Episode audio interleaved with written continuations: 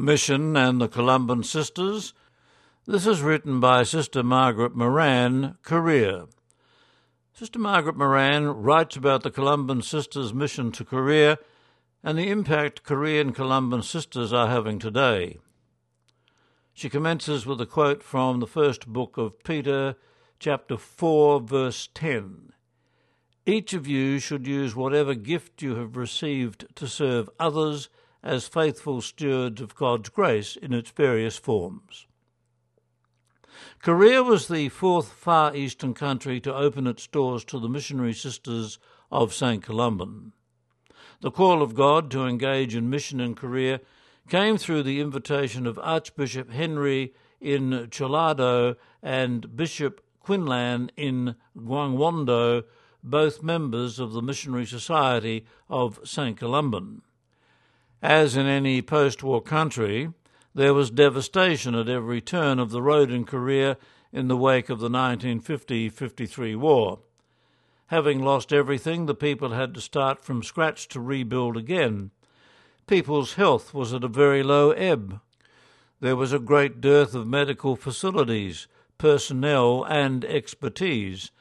The two bishops realized that good health was an important step in motivating people to rebuild their lives and rebuild the nation. They petitioned the Superior General of the Missionary Sisters of St. Columban in Ireland to send some sisters to Korea to minister to the sick and the poor and to help with the health and well being of the people. Seven sisters were assigned to the coastal town of Mokpo to run a hospital or day clinic.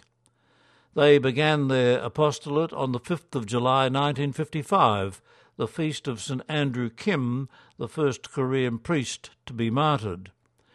In November of 1955, the city of Chuncheon, close to the 38th parallel which divides North from South Korea, welcomed two sisters, a doctor and a nurse, who started home visitation of the sick and a makeshift clinic in two rooms the news of the arrival of the sisters spread like wildfire. Between 1955 and 2020, the Columban sisters were involved in outpatient day clinics. Mobile clinics went to outlying villages in remote and doctorless areas, to leper colonies, and to the islands. They were also involved in a, in a nursing school midwifery school, mother and child care, natural family planning, public health, general hospital care, as well as in the training of intern doctors and residents to become specialists.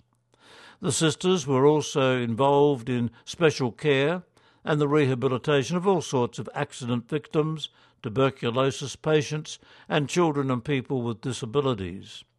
In several areas, the sisters were involved in the care of the elderly. St. Columban's home in Chuncheon caters for about 80 residents, including both Alzheimer's and stroke patients. Myeongdo Community of Life is a home, workshop, and education centre catering for people with special needs.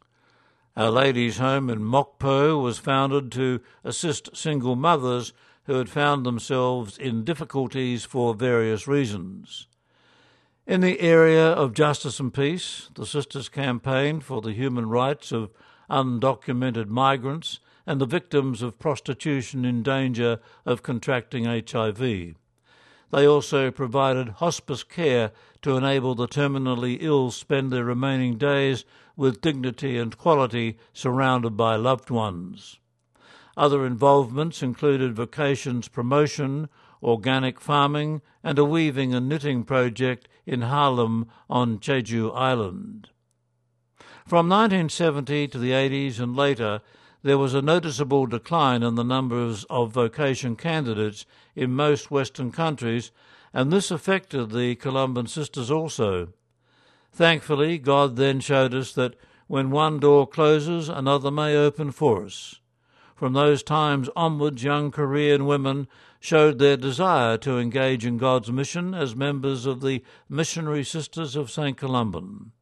They too responded to God's call to dedicate their lives to carrying on the same works of compassion and mercy for others. Between 1970 and 2020, 33 young Korean women entered the Missionary Sisters of St. Columban and, after appropriate training and preparation, were sent out on mission to various areas of need around the world.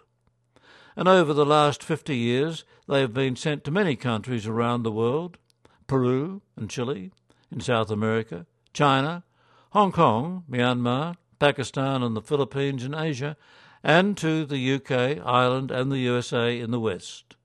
Their respective assignments and experiences are truly a great blessing from God for themselves and for the people that they have been sent to.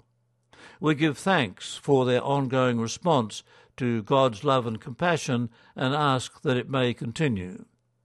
Let us not become weary in doing good, for all at the proper time we will reap a harvest if we do not give up.